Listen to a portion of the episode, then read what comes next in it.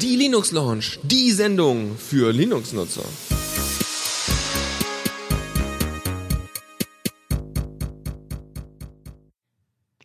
Ja, hallo, da bin ich mal, der Lukas, alleine diesmal. Und äh, ihr hört eine neue Ausgabe der Linux Lounge.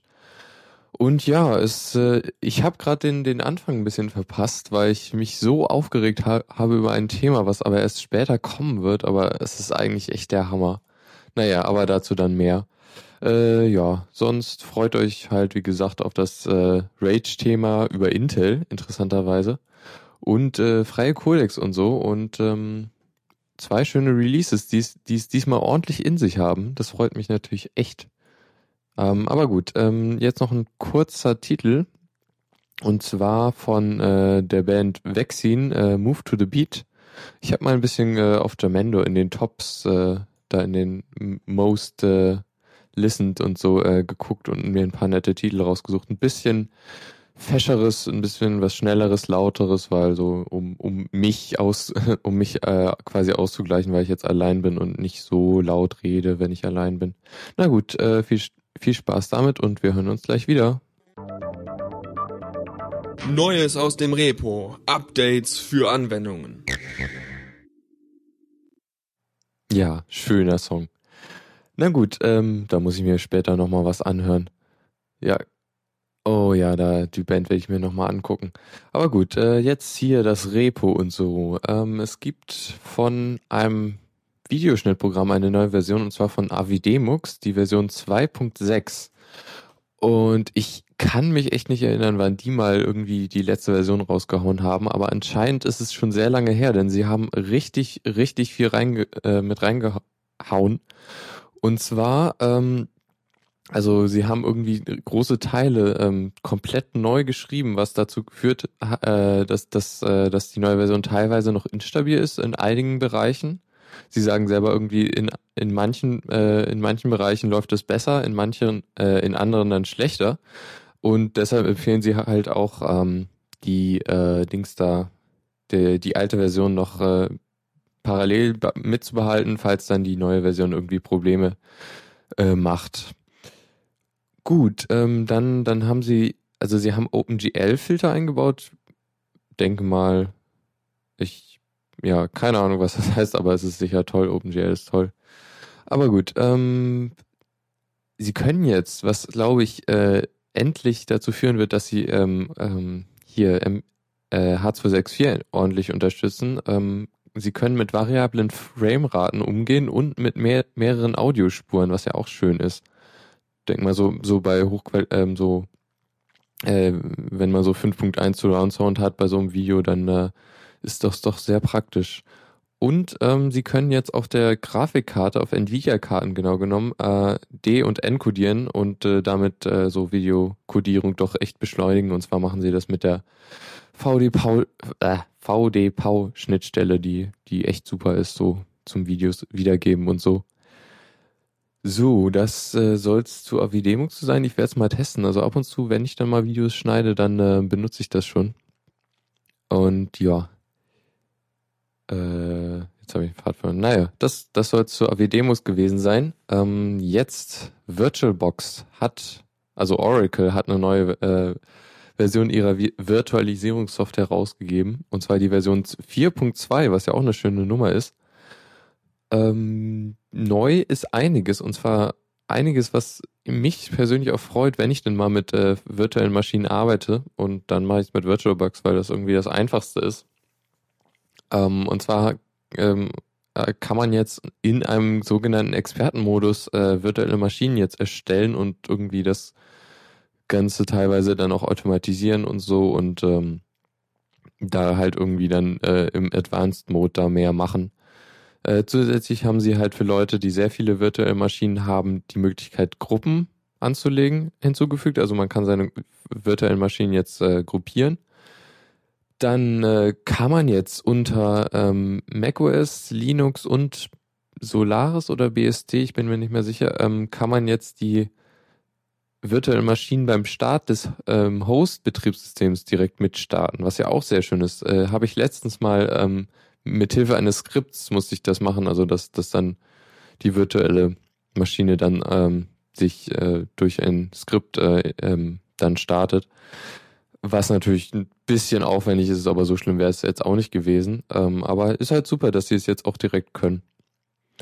Ähm, dann haben sie noch ein bisschen am Netzwerk ähm, gefeilt und jetzt können sie, sage und schreibe, 6, 36 Netzwerkkarten unterstützen bei einer virtuellen Maschine. Ähm, natürlich braucht man da äh, entsprechende ähm, Hardware. Äh, in diesem Fall, äh, also irgendwie läuft das über den ICH 9 Chip. Und ähm, man kann jetzt auch Netzwerktraffic ähm, limitieren, also dass die virtuelle Maschine nicht so viel äh, Bandbreite verbraucht. Ist ja auch super. Und noch, äh, genau, genau, Einstellungen kann man jetzt, oder zumindest einige Einstellungen kann man jetzt im laufenden Betrieb ändern, was ja echt praktisch ist. Also so Kleinigkeiten irgendwie, die, die, äh, die jetzt echt nicht äh, irgendwie die, die Lauf, das, den laufenden Betrieb ändern. So, also das hat mich immer gestört, so bei einer virtuellen Maschine, wenn man da eben mal eine Kleinigkeit ändern wollte, dann ging das nicht, weil man sie erst runterfahren musste. Und das letzte, was sie noch gemacht haben, man kann jetzt zu Linux-Gästen äh, Dateien per Drag and Drop rüberziehen. Auch super. Ja, dann äh, war es das auch schon. Ich äh, kann jetzt eigentlich echt nicht so viel noch sagen. VirtualBox ist ja, naja, ist, ist praktisch, aber es kommt von Oracle, aber naja. Äh, ich finde es gut, dass sie noch weiter daran arbeiten und so. Na gut, ähm, dann soll es das jetzt auch gewesen sein zum äh, Neues aus dem Repo ich komme jetzt auch schon direkt im Newsflash, äh, der jetzt anfängt quasi, ähm, mit dem, mit dem, äh, Dings da, mit dem äh, Rage-Thema an, genau.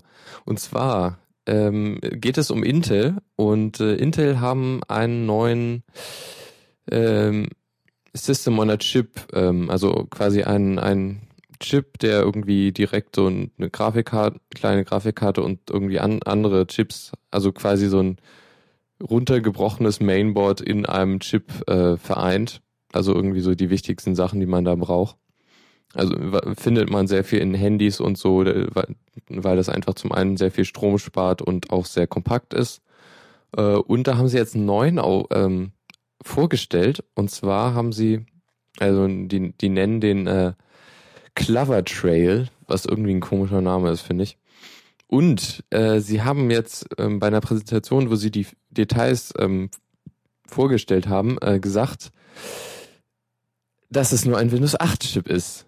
Was an sich schon mal eine sehr seltsame Form Formulierung ist. Ähm, ah, naja, also sie sagen halt hier, Linux wird nicht drauf laufen, ist halt nur für Windows 8, was echt komisch ist, weil äh, Windows 8, also es ist nicht nur so, dass sie, dass sie ähm, sagen hier nur das eine Betriebssystem, sondern sie sagen nur eine Version dieses Betriebssystems, was ja echt einschränkend ist und irgendwie total seltsam.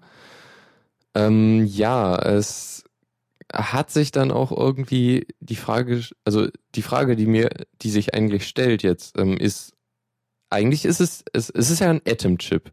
Heißt also, er benutzt immer noch die, ähm, ah, jetzt fällt es mir gerade nicht ein, ähm, die, die, ähm, die äh, Instructions, ähm, die, oh Mann, also die Instruktion, genau, das ist der deutsche Begriff. Hey, ähm, die Instruktion von dem äh, klassischen x86, also da, quasi das, was man auch in jedem jedem Desktop-Rechner hat, ähm, wird äh, eingesetzt und ähm, das heißt also, der Vorteil daran ist halt äh, hier, ich kann ein Programm jetzt ohne es neu zu kompilieren auf so einem Chip laufen lassen was dann im Zweifel natürlich heißt, dass es langsamer läuft, aber äh, also man könnte es optimieren auf diesen Chip hinaus, aber es ist trotzdem, es läuft. Und auf so einem Chip hat man dann zwar irgendwie im Zweifel nicht so gut äh, optimierte Anwendungen, aber man hat wenigstens Anwendungen. Oder also das ist halt irgendwie die Problematik, man kann jetzt nicht einfach ein äh, Linux so nehmen, wie es ist und es auch, also vom x86 mit all den Programmen, die man hat und die auf dem äh, ARM-Chip laufen lassen. Die muss man halt äh, dann komplett neu kompilieren und alles. Äh, ja, wo, wo war ich jetzt? Irgendwie habe ich den Faden verloren. Naja, äh, die Frage ist jetzt halt, ist dieser Chip wirklich irgendwie, will Intel jetzt einfach nur nicht das äh, unterstützen? Oder ähm, oder ist es halt so, dass, dass sie jetzt so viel geändert haben zum, zum normalen x86-Chip, dass, dass, dass es irgendwie schwer sein wird, selbst für die Com Community da irgendwie was zu reißen. Ja, oh, werden wir sehen. Also insgesamt, also es gab wirklich wenig Details von Intel. Also man, ähm, der Artikel, den, wir, den ich hier jetzt noch in den Shownotes äh, verlinken werde, der, der ist von Heise und die haben nochmal versucht, da irgendwie was von Intel rauszukriegen, aber da, da kam auch irgendwie nichts raus. Ähm, sieht so aus, als hätten sie, ähm, also, oder ist, äh, anscheinend ist es so, dass sie mit Microsoft sehr, sehr eng zusammengearbeitet haben, um halt äh, den Chip da, dahingehend zu optimieren, dass er gut äh, da mit dem Betriebssystem läuft und andersrum, weil es geht äh, sehr stark darum, oder irgendwie das gemurmelte, die gemurmelte Ausrede von einem äh, bei dem bei dem Talk, wo sie den vorgestellt haben, war äh, ja ähm, das Betriebssystem, was auf diesem Chip läuft, muss, ähm, sie sagten äh, Hinweise äh, an den an den äh, an, äh, an den Prozessor schicken, damit der halt irgendwie die Stromsparfeatures äh, einschalten kann und das ist halt Voraussetzung dafür, dass das Betriebssystem darauf über, überhaupt läuft was an sich schon mal eine komische Formulierung ist, finde ich. Ähm, und es, wenn es jetzt wirklich nur darum geht, hier ein paar äh, neue Kommandos an den Chip senden zu können, das, das, das ist, äh, ähm, das ist schneller implementiert unter Linux, als die sagen, äh, läuft nicht unter Linux. Also wirklich mal. Ja, ähm, eine andere Sache, die dafür spricht, dass es im Grunde nur äh, irgendwie, dass die da irgendwie nur faul sind oder dass es irgendwie was mit Microsoft zu tun haben und dass die quasi dafür bezahlt werden. Was, was ich mir durchaus vorstellen könnte. Es scheint doch wirklich so, dass Microsoft da irgendwie verzweifelt in diesen Tablet-Market rein will und äh, da alles macht, was sie wollen. Ähm, ähm, und zwar ist es so, dass ähm, es gibt noch andere Chips, die äh, äh, ähnlich zu diesem Atom-Chip sind oder in, also sie sind in der gleichen äh, Familie und zwar geht es darum, um äh, für Handys gedachte, in diesem Fall Single-Core-Chips, äh, System on a Chip, äh, genau genommen. Äh, der andere ist nämlich ein äh, äh, Dual-Core-Prozessor. Und äh, da haben sie jetzt, äh, also da ist es wirklich so, äh, dass sie, äh, so, da unterstützen sie äh, Linux und ich denke mal, dass es halt wirklich so ist, dass es für Android gedacht ist. Oder wenn Apple es nehmen würde für iOS, aber ich glaube nicht, dass das passieren wird. Ich frage mich sowieso, welcher Hersteller irgendwie einen Intel-Chip äh, da einbauen will in sein Handy. Also so, die versuchen es ja schon seit Ewigkeiten mit Atom da irgendwie in diesen äh, mobilen Markt reinzukommen und scheitern einfach, weil ihre Kerne nicht für mobil optimiert sind. Und ARM rockt das einfach, weil sie so ja arm sind äh, im, im Stromverbrauch. Ja, ähm, wo war ich jetzt? Ähm, genau, also sie haben noch ähm, andere Chips, die äh, halt ähm, für Handys gedacht sind.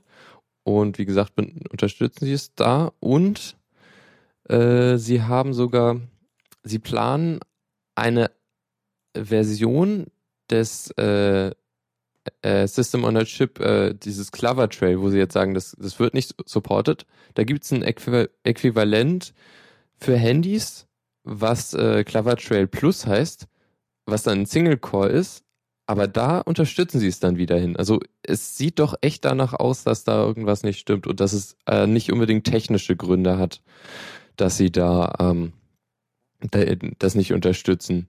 Also äh, prinzipiell denke ich auch, dass es kein großes Problem sein wird, jetzt irgendwie den äh, das, unter Linux zu äh, implementieren. Das Problem ist halt nur, ähm, wenn Intel sagt, dass sie äh, kein, das nicht unterstützen, dann wird es halt für Hardwarehersteller schwerer oder also sie kriegen dann halt keine Unterstützung von Intel mehr, äh, wenn sie sagen, wir, wir bauen jetzt ein, äh, irgendeine Hardware mit, mit diesem Chip und äh, und äh, und ähm, und äh, und mit, mit irgendeinem Linux-Aufbau äh, drauf. Ja, das ist doch echt super. Naja, ähm, ja, aber ich denke mal auch, was Java fand, vor allem im, äh, Chat, äh, im Chat sagte, ähm, die werden wahrscheinlich drauf sitzen bleiben, sowieso, auf diesem Chip, weil ich glaube auch, dass die nicht so eine große Chance haben. Äh, Microsoft gerade mit ihrem Windows 8 auf dem Tablet-Markt, nee. Ich da, da ist der Zug, glaube ich, schon recht äh, abgefahren. Aber sie versuchen es halt auch immer noch. Und sie haben halt auch irgendwie die Möglichkeiten. Sie haben halt, denke ich mal, ähm, die, äh, die Möglichkeit, äh, Intel und äh, auch AMD, dazu komme ich gleich noch, äh, unter Druck zu setzen und halt äh, für die die Chips zu bauen. Aber ja. Äh, ich wollte jetzt noch irgendwas sagen. Was war es denn noch? Hm. Dingsbums, ich weiß es nicht mehr, egal. Ähm, ja, ähm, AMD, genau. Äh, die haben jetzt nämlich auch so einen Chip rausgebracht und ähm, da denkt man ja, okay, Intel ist nicht mehr, aber jetzt kommt AMD. Wir haben sie ja noch. Äh, aber die sagen jetzt, äh, wir bringen auch einen Chip raus für Tablets, ähm, der auch kein Linux unterstützen wird. Aber sie sagen äh, wenigstens, wie ähm, wir planen es aktuell nicht, aber es kann gut sein, dass wir irgendwann Android unterstützen. Aber erstmal ist Windows 8 dran was ich doch mal ein bisschen äh, ja offener äh, finde, als äh, was Intel sagt hier, nee, geht, geht überhaupt nicht. Und so, das, das ist echt äh, äh, da, da, Mann. Ich verstehe es nicht und ich glaube echt, dass Microsoft da die Finger äh, im Spiel hatte. Ähm, Genau, jetzt wollte ich dazu äh, hinaus, dass äh, Tablets oder beziehungsweise Tablets, äh, die äh, Intel äh, x86 Chips haben. Ja, ich, wir haben eigentlich, also eigentlich ist da keine, keine, keine wirkliche Chance ähm, für äh, für Microsoft, weil Android und so und ARM überhaupt, also die ARM-Chips gerade, die werden, denke ich mal, sehr, sehr den, den Markt dominieren, denke ich mal, was, was ja aktuell wirklich der Fall ist. Ich kenne jetzt keinen oder ich habe mal von einem Handy ge gehört, die, das einen Atom-Chip hatte, aber es gibt, glaube ich, kaum äh, welche. Aber eigentlich ist es ja so, also so aus der Linux-Sicht, ähm, eigentlich wäre es doch super, wenn es Tablets gäbe mit einem äh, x86-kompatiblen äh, ähm, Instruktionssatz weil dann könnten wir so, so, so Sachen machen wie, hey, ähm, ich baue mir jetzt mal oder ich, ich installiere mal auf meinem Tablet eine Linux-Distribution mit, ähm, mit der GNOME Shell oder Unity oder was man halt da will, weil äh, das geht halt aktuell nicht. Also ne, auf so einem ARM-Tablet kannst du halt irgendwie nicht ohne weiteres so eine so eine althergebrachte Linux-Distribution aufsetzen. Also und äh, der äh, der Portierungsaufwand ähm, äh, ja, die Linux Launch läuft äh, mit ARM? Nee, nee, nee, eigentlich nicht. Ich, ich hätte hier mein Tablet dabei, aber äh, das, das nutze ich gerade im aktuellen Setup nicht. Aber gut, ähm, jetzt habe ich den Faden ver verloren, Manu. Ähm, Dings, äh, auf dem Tablet, äh, auf dem ARM-Tablet kann man nicht so ohne weiteres die GNOME Shell äh, portieren. Was natürlich mit so einem x86 oder mit einem äh, Clover Trail Chip dann schon eher möglich wäre, wäre unter, würde er unter Linux ähm, unterstützt. Ähm, aber gut, ich denke mal, das reicht. Also die Geschichte wird uns noch weiter verfolgen und hoffentlich wird sie ein gutes Ende nehmen, aber ja. Ach, äh, genau, das WeTab, was ja glaube ich auch schon tot ist, ähm, das hatte ein Intel, das hatte ein x86-Chip, das weiß ich noch. Es hatte auch einen Lüfter, was, was doch echt amüs amüsant war. ja, ich denke, ich schieße das Thema mal ab. Ja, ähm, was kommt da? Genau, Opus. Mal, mal was Gutes. Opus ist jetzt standardisiert. Wir hatten ja schon mal ähm, vor einigen Folgen darüber gesprochen, äh, über den ähm, freien Codec der Opus, also Audio-Codec, der halt damals für vorgeschlagen wurde für ein ähm, als als Internetstandard, also von der W3C, also oder in, in HTML5. Äh, ja, The UCC mit Obus, das dauert noch ein bisschen. Äh, die Software muss erstmal nachkommen, aber es kommt, es kommt. Also, Opus äh, war ja damals vorgeschlagen worden für HTML5 als Standard weil es halt sehr viele Vorteile bietet. Äh, unter anderem ist es halt sehr flexibel, also es kann mit sehr geringen Bitraten sehr gut zurechtkommen. Also so Tests und so, also irgendjemand hat richtig mit richtig niedrigen Raten konnte man äh, irgendwie Stimmen noch sehr gut äh, hören, äh, ähm, sehr gut verstehen. Also irgendwie da, da war kaum kaum ein Unterschied oder kein sehr hörbarer Unterschied zum äh, zur MP3-Version oder zur anderen. Ähm, Musik war dann irgendwie noch ein kleines Problem, also bei, im niedrigen äh, Bereich da, ähm, da, da gibt's dann Probleme mit Musik schon eher. Aber also der Vorteil bei dem Codec ist, er kann halt mit so geringen Sachen gut klarkommen, aber halt auch mit sehr hochqualitativen Sachen, was es eigentlich perfekt macht für, für, für ein Universal, boah, der Universaleinsatz, also von, vom Radiostream bis hin zum, ähm, über ISDN laufenden äh, Voice-over-IP-Gespräch. Der kann alles. Was ich echt äh, schön finde. Und ähm, die Latenzen sind auch echt gering äh, und deshalb ist er echt interessant auch fürs Radio. Hier. Denke mal, da, da wird was kommen. Ich, ich lese auch gerade im Chat, äh, JavaFund meint, äh, Icecast, äh, die nächste, denke ich mal, die nächste Icecast-Version wird äh, Opus können, kann es jetzt schon in der Beta was mich doch echt freut. Das werde ich gleich mal auf die Liste, die ich hier ähm, in den Shownotes äh, mit beilegen werde, von Programmen, die es äh, schon unterstützen, beziehungsweise bald unterstützen, äh, noch vervollständigen werde. Und zwar, ähm, Programme, die es jetzt schon unterstützen, sind unter anderem Firefox, äh, FFmpeg und GStreamer, die ja, also das ist, das ist ja eigentlich das Wichtige, dass, dass so Sachen wie ähm, unterliegende äh, unterliegende ähm, so Frameworks, die Audio-Frameworks, ähm, dass sie das unterstützen, damit halt die Programme, die diese Frameworks benutzen, das dann auch unterstützen. Also zum Beispiel, ähm, wenn GStreamer kannst, dann kannst äh, Rhythmbox und Banshee und all die anderen Player, die auf GStreamer aufsetzen. Und das ist schon mal viel. Also das ist echt super und ein, ein Programm äh, namens Fuba 2000, was glaube ich ein Audioplayer ist, den ich irgendwann mal aus Zufall ge gefunden habe, als ich nach Fuba gesucht habe, weil ich irgendein Bild brauchte für irgendeinen Test. naja, äh, scheint, scheint irgendwie so ein halbwegs genutzter Me Media Player zu sein. Ähm, und äh, Programme, die es angekündigt haben, sind äh, VLC, Rockbox, äh, was ich interessanterweise mich überrascht es ein bisschen, dass es noch so so so populär ist und dass dass sie direkt da aufspringen, weil äh, Rockbox ist so ein ähm, so ein, na, ein alternatives Betriebssystem für äh, Medienplayer. Also irgendwie kann man sich auf seinen alten iPod drauf machen oder andere äh, Media Player, die es so gibt. Irgendwie Sandisk baut solche Dinger und so. Aber das Problem ist halt, dass äh, irgendwie die neuen iPods, die werden gar nicht mehr unterstützt, weil, weil das total, äh, da hat sich zu viel geändert irgendwie. Das ist aufwendig und irgendwie alles reglementiert und so. Oh ja, es gibt sie noch und sie werden jetzt Opus unterstützen. Und äh, natürlich Mumble.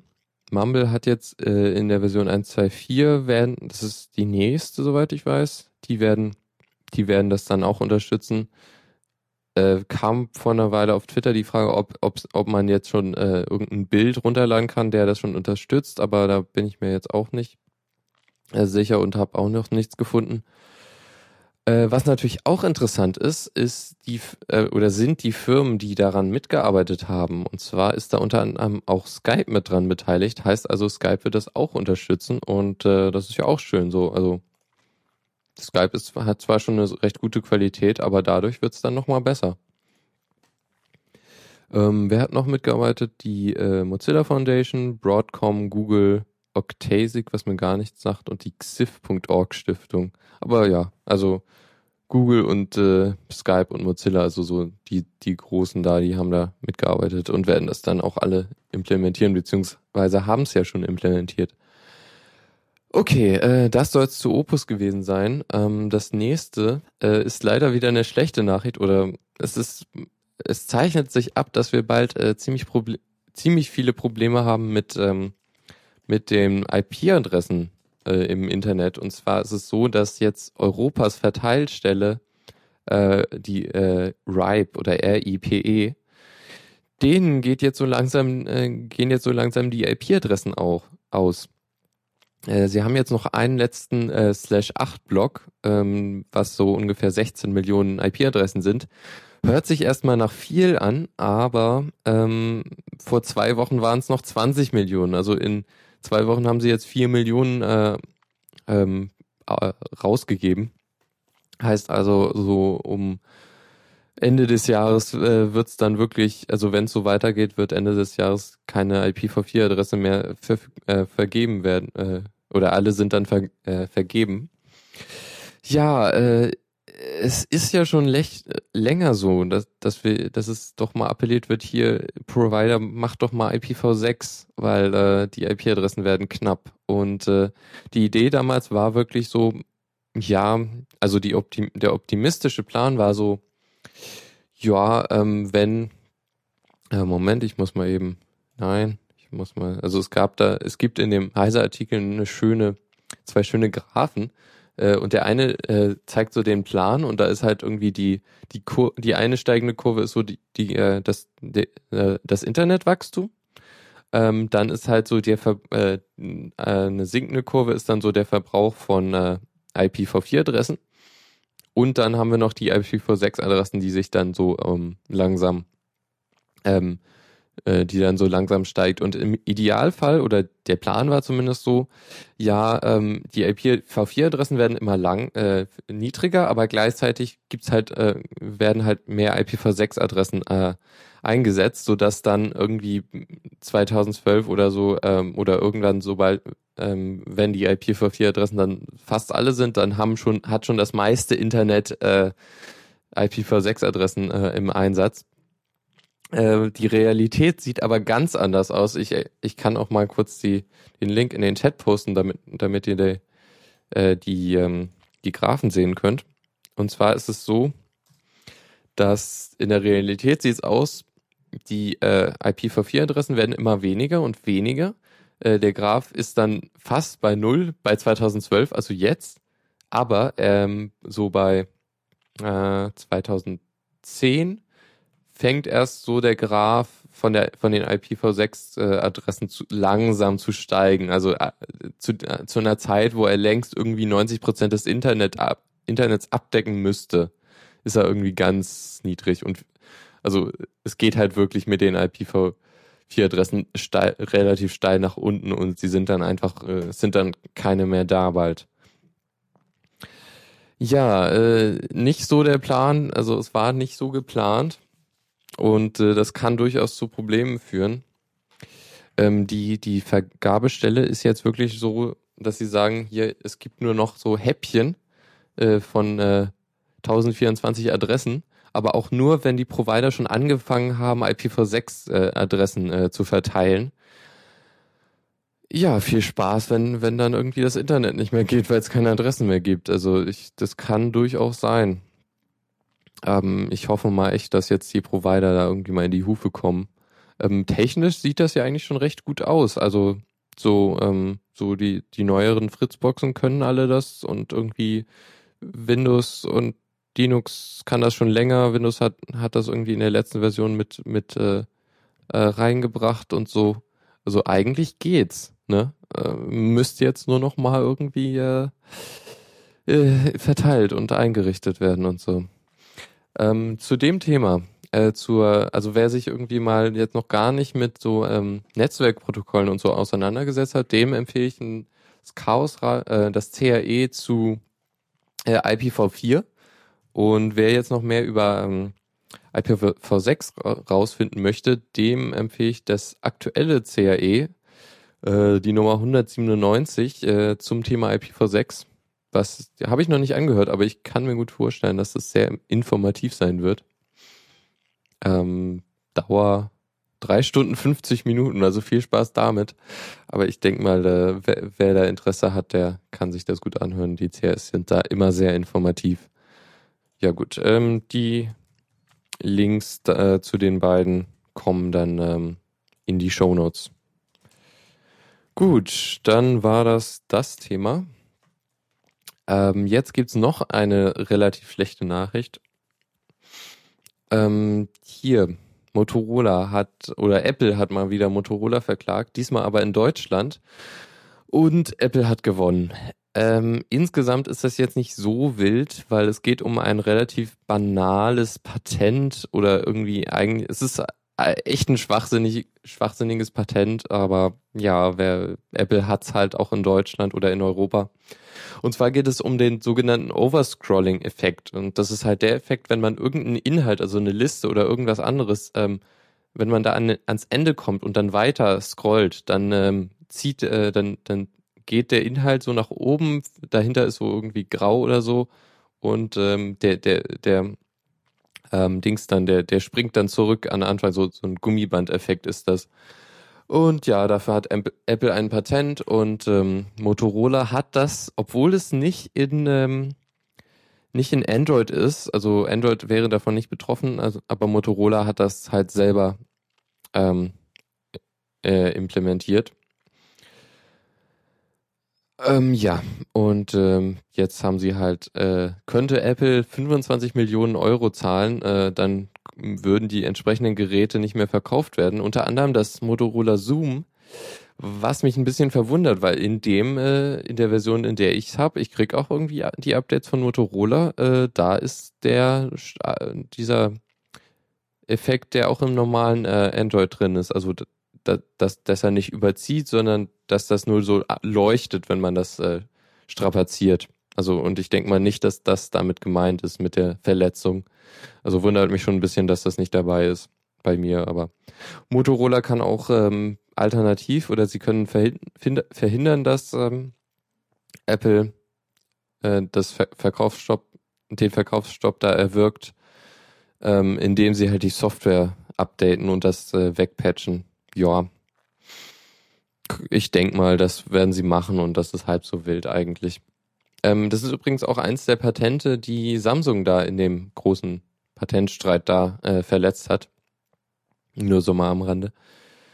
Gut, ähm, dann gibt's noch ein kleines Thema oder eine interessante Sache, die ich, äh, wie ich fand. Und zwar gibt es einen, jemand hat einen Raspberry Pi Supercomputer gebaut. Und zwar hat er 64 äh, Pis genommen, die mittels Lego äh, zusammengebaut äh, und dann halt äh, miteinander verbunden via äh, Ethernet-Kabel und dann halt so ein, so ein ähm, MPI-Protokoll genommen, also das Message Passing Interface, mit dem dann über Ethernet die Kommunikation zwischen den einzelnen Pieces ist, die dann halt wie ein, quasi wie ein, ein riesiger Supercomputer oder ein relativ großer Supercomputer fungieren. Insgesamt hat das Ding einen Terabyte Speicher, 16 Gigabyte RAM äh, und nutzt gerade mal 13 Ampere was schon, äh, ja, das ist nicht so viel für so einen großen P Rechner. Äh, das hat natürlich auch einiges gekostet, also insgesamt 5000 Dollar. Aber ja, für einen Computer, der, denke ich mal, relativ, also das Problem ist halt, ähm, dass äh, hier die die Kommunikation zwischen den Geräten ist natürlich, äh, also die Latenz dadurch, ähm, dadurch verringert sich natürlich die äh, Produktivität oder die Eff Effizienz der, mit, der, mit der dieser Supercomputer rechnen kann. Aber natürlich ist es relativ günstig für so einen Computer.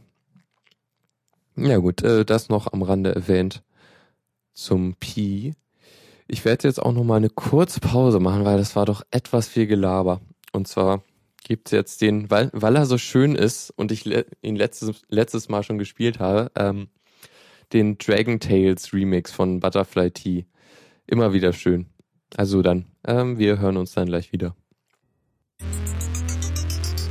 Zockerecke. Spielen unter Linux. Und da bin ich wieder ganz allein und so. Ähm, ja, Zockerecke, genau. Da waren wir, genau. Ähm, ja, es gibt ein schönes Spiel oder ein äh, Spiel, was, was äh, mir der Java Fund schon vor längerem empfohlen hatte. Äh, und zwar geht es um ein, ähm, es geht um Diaspora Shattered Ar Armistice. Ähm, eine, das wollte ich nochmal nachgucken. Also ist es jetzt ein Fanmade-Spiel oder ein äh, offizielles Spiel? Äh, es geht halt, äh, oder es spielt im ähm, Battlestar Galactica äh, Universum. Ähm, wurde vier Jahre lang entwickelt, was schon ja, ist schon eine, eine beachtliche Zeit, aber eigentlich sowas übliches für, für, für, für ein größeres äh, PC-Spiel. Ähm, und es, ähm, äh, äh, nee, ah ja, also es ist ein Open Source Spiel, äh, kostenlos und alles. Also denke ich mal doch eher ein Fanmade Spiel. Ähm, das Ganze basiert auf der Dings Engine auf der Free Space 2 Open Engine. Und ähm, anscheinend gibt es noch keinen wirklichen Linux-Patch, aber äh, soweit ich weiß, läuft es unter Linux. Konnte es jetzt noch nicht so ausprobieren, weil ich die äh, Zeit fürs ähm, Kompilieren nicht gefunden habe. Aber gut. Ähm, es geht, also es ist so ein, so ein ähm, ja quasi äh, Weltraumshooter. Äh, also man fliegt mit so, so, so einem kleinen Raumschiff rum und ähm, äh, kämpft gegen andere Raumschiffe und so. Und äh, was sehr beeindruckend ist, es gibt an einerseits einen eigenen äh, kompletten Soundtrack, äh, der von der Serie inspiriert wurde. Und äh, das Ganze ist ähm, synchronisiert, also alle Dialoge sind gesprochen, äh, komplett eingesprochen. Das, das, was schon echt für so ein Spiel ziemlich beeindruckend ist. Äh, was, also sowas, sowas ähm, fügt natürlich sehr viel Mühen hinzu. Ähm, ich denke mal, also ähnlich wie bei dem, äh, das, das erwähne ich jetzt einfach mal nur, einfach weil, weil ich Zeit habe und weil es toll ist.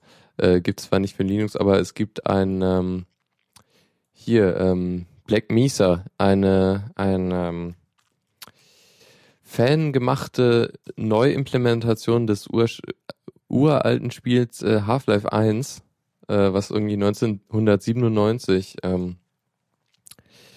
ähm, rausgekommen ist damals. Ich kann noch mal gucken, aber ich glaube wirklich nicht, dass es das für Linux gibt. Äh, auf jeden Fall sehr beeindruckend und da ist es halt auch so, da ist richtig viel reingeflossen. Da sind auch alle Dialoge nochmal neu eingesprochen worden, aber auch in dem gleichen Feeling wie damals. Ähm, und ah, irgendwie die Grafik sieht krass, richtig krass aus. Also sie haben sich halt einerseits auch ziemlich oft äh, an der an dem originalen Spiel äh, orientiert, aber halt auch komplett neue Texturen, irgendwie neue, neue Modelle und alles reingefügt. Also echt krass. Also für, für alle Leute, die irgendwie Half-Life und die Reihe da kennen und mögen. Ähm, ja, das ist echt empfehlenswert. Kann man sich auch irgendwie auf YouTube angucken, wenn man es nicht selber spielen will. Genau. Wollte ich jetzt nochmal kurz erwähnt haben. Gut, äh, hatte mich nur erinnert an den ähm, Diaspora, den, den Weltraumshooter. Was hatte ich da noch? Hatte ich da irgendwas vergessen? Es gibt einen Multiplayer, was ja auch schön ist für so ein freies Spiel. Also Multiplayer, habe ich mir mal sagen lassen, ist echt aufwendig zu implementieren. Ähm, und es gibt einen Editor für eigene Missionen, was ja auch schön ist. Also so öffnet, öffnet die Tore für, für eigenen Game-Content. Ja, das soll es dann zu, zu dem Dings sein. Kann man sich mal angucken, wenn man die Serie mag oder auch äh, die äh, irgendwie Science Fiction und so mag, also in der Richtung da interessiert ist. Ich denke mal, da, da kann man äh, kann man viel Spaß haben. Ähm, ja, genau. Ähm, zu dem Black Mesa, da kommt, kommt gleich ein Link in den Chat und ich pack da auch, ich pack das auch in die Show Notes. Moment. So. Gut, dann haben wir noch eine eine neue Game Engine ist rausgekommen, äh, also unter, äh, unter einer freien Lizenz äh, freigegeben. Und zwar geht es um die Talk 3D Engine, die äh, damals, ich meine, es war 2001, genau, 2001 äh, kam der Shooter Tribes 2 raus.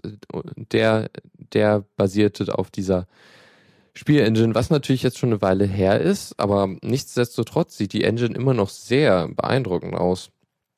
Also so das Bild, was hier ist. Und ich habe auch mal ein Video gesehen. Ähm, das sieht schon echt beeindruckend aus. Und ja, das, also die haben das jetzt unter MIT-License äh, freigegeben. Erste Fokus, also was sie jetzt zuerst machen wollen, ähm, ah nee, äh, Unterstützung für, für Linux ist schon gegeben. Ich dachte, das wäre jetzt das erste. Aber ähm, ja, sie sind jetzt, also das ist jetzt freigegeben von, von den Garage Games ähm, noch was zu erwähnen? Genau, sie werden noch weitere Komponenten freigeben. Aber auf jeden Fall cool. Mal wieder eine Engine, die, ähm, die frei äh, verfügbar ist und auf der, auf der Basis man tolle neue Spiele machen kann. Finde ich immer toll. Und irgendwie die, die Engines, die, die jetzt irgendwie oder bis vor einer Weile so komplett frei waren, waren halt so äh, die ähm, Quake 3 Engine oder so, was doch schon ein bisschen älter ist. Obwohl, naja, also so, so, so, so naja, also es gab schon, gab schon Spiele, die irgendwie modernere Sachen unter Linux eingesetzt haben, aber irgendwie das war so die Engine, wenn ich mich recht erinnere, die so, dass, äh, die so genutzt wurde, um freie 3D-Sachen zu machen. Gut, dann äh, dat, dat, dat. Äh, das war's dann auch schon hier mal wieder aus der Zockerecke. Den Link pflege ich noch nach zu äh, Blickmieser. Aber jetzt gehen wir erstmal weiter. Tipps und Tricks. Brauchen kann man sie immer. Und zwar äh, zwei kleine Tipps. Eine Shell-Erweiterung, die ich eigentlich letzte Woche schon an erwähnen wollte, aber aus Zeitgründen dann nicht konnte. Ähm, Gnome Shell, genau genommen. Ähm, und zwar geht es um die, äh, um das, um die Erweiterung Disper Display. Ähm, die, ähm, die Erweiterung macht, nutzt ähm, ein Programm namens Disper, mit dem man ähm, ähm, die ähm, also sehr einfach die Display-Konfiguration äh, ändern kann. Also irgendwie, ob man jetzt äh, den, ähm, Pro, ähm, den Monitor auf einen anderen spiegelt oder irgendwie erweitert oder so und wie das aussieht im Detail, kann man damit sehr leicht machen, ändern und irgendwie ist speziell auf Nvidia-Karten ausgerichtet, was auch Sinn macht, ähm, weil wenn man so, also wenn man eine reine Nvidia-Karte hat, da kann man ja eigentlich nur den äh, also wenn man dann den proprietären äh, Treiber nutzt, dann kann man ja nur den ähm, Set, Nvidia Settings Editor oder wie der auch heißt, äh, benutzen, um die Einstellungen umzuschalten, der auch aber teilweise echt buggy ist, also und auch nicht so trivial zu benutzen. Also wenn man da mal irgendwie das erweitern will, da habe ich immer dauerte eine Weile, bis ich da so einen Workflow hatte, um, um da irgendwie da mich durchzuklicken und das ähm, schön ähm, relativ schnell dann umzuschalten und teilweise, also in früheren, früheren Versionen ging es dann teilweise gar nicht, beziehungsweise äh, war dann total verbuggt und hing sich dann irgendwie für eine Weile auf. Und ich denke mal, da haben sie da ziemlich viel, oder da haben sie dann äh, ihre Optimierungen gemacht, dass das gut läuft.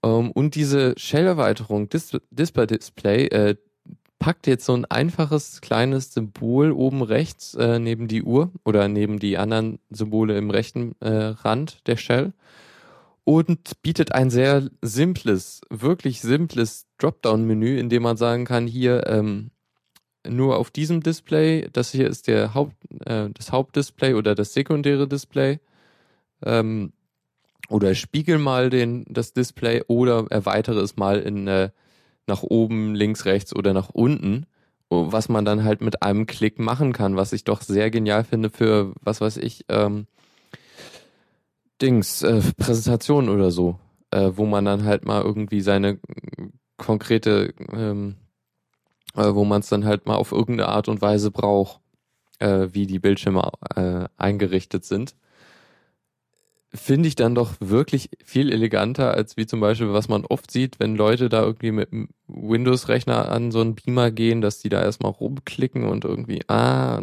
okay, dann muss ich das jetzt hier umschalten. Das dauert doch. Zwei Klicks reichen, finde ich. Also zwei Klicks reichen wirklich, um äh, den äh, externen Monitor zu aktivieren. Da, da, da, das ist doch echt schön. Genau, äh, ja, kann man sich mal an, äh, angucken. Ist halt auf ähm, der GNOME, auf dieser Seite, wo, wo die Add-ons sind. Da kann man sich das mit einem Klick installieren. Man braucht natürlich vorher noch das Programm Disper, was man sich aber auch sehr leicht installieren kann, ist, glaube ich, äh, unter Arch im AOR, aber unter Ubuntu kann man sich direkt installieren. Also sehr leicht zu machen. Okay, äh, dann habe ich noch ein Programm. Äh, nachdem ich doch etwas länger gesucht habe und ich freue mich echt, dass ich das gefunden habe, weil es geht um äh, ein Programm, um PDFs äh, zu verwalten und konkret halt irgendwie äh, zu splitten oder zu verbinden, also irgendwie me mehrere Dokumente in ein PDF zu vereinen oder irgendwie einzelne Seiten rauszuholen oder so. Und das Programm nennt sich äh, PDF-SAM, was für PDF Split and Merge steht, ist ein in äh, ja, ich glaube, es ist eigentlich so, äh, es hat so eine sehr starke Windows-Optik oder Qt, ist das Qt? Ich weiß es nicht. Also sieht nicht so äh, Linux nativ aus, äh, wenn man, also so mit den Rändern von, von, von, der, äh, von Unity. Aber ja, es, es macht das, was man will und das ist echt genial. Also wirklich, man braucht, also ist ja eigentlich egal, was es sonst noch kann. Hauptsache, es kann PDFs äh, trennen und so. Das ähm, finde ich, das freut mich echt, weil irgendwie hatte ich dafür kein wirkliches Tool, um das unter Linux zu machen, bis von, bis ich es halt gefunden habe.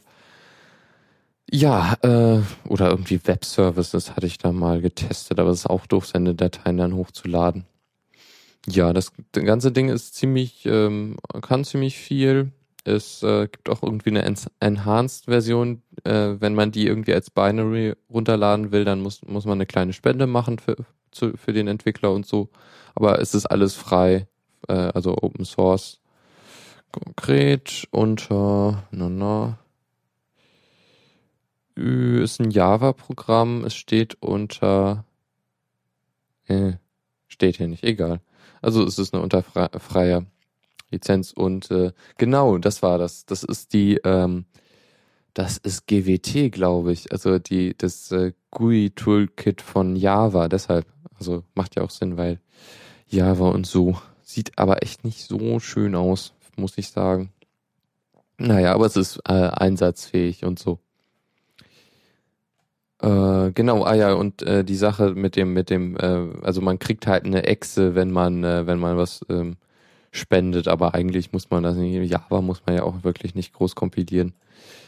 Okay, ähm, dann äh, soll es das auch mal gewesen sein. Ich habe jetzt, naja, ich habe doch die gute Stunde voll gelabert. Was hätte ich jetzt nicht gedacht. Ich hätte, ich hätte gedacht, ich würde ein bisschen weniger brauchen. Ähm, ja, dann wäre es das auch mit der Linux Lounge für diese Woche. Äh, nächste Woche mache ich dann wieder mit Dennis zusammen. Mal gucken, äh, Fabian ist ja gerade sehr beschäftigt, also aber äh, das scheint auch irgendwann ist das auch vorbei. Dann hat er hoffentlich wieder Zeit und vielleicht auch Lust hier wieder mitzumachen. Aber gut, ähm, dann äh, sage ich einfach mal Tschüss und äh, jetzt kommt noch ein äh, witziger oder ein sehr schöner Song, wieder was Flottes von Lorenzo's Music und zwar äh, der Song äh, Loved You Out of the Door. Ähm, ja, jemanden aus der Tür rauslachen. Ist doch, ist doch lustig. Naja, äh, hört's euch einfach an, finde ich sehr nett. Und äh, ich verabschiede mich jetzt endgültig. Gleich kommt noch äh, der, kommt noch Electrified mit dem guten E-Socks. Äh, hoffentlich äh, klappt jetzt alles mit der Technik, aber es scheint ja jetzt doch alles wieder im Lot zu sein. Ich werde auch gleich noch zuhören und sage jetzt endgültig zum dritten Mal äh, Tschüss und äh, viel Spaß bei dem Song und äh, bis nächste Woche.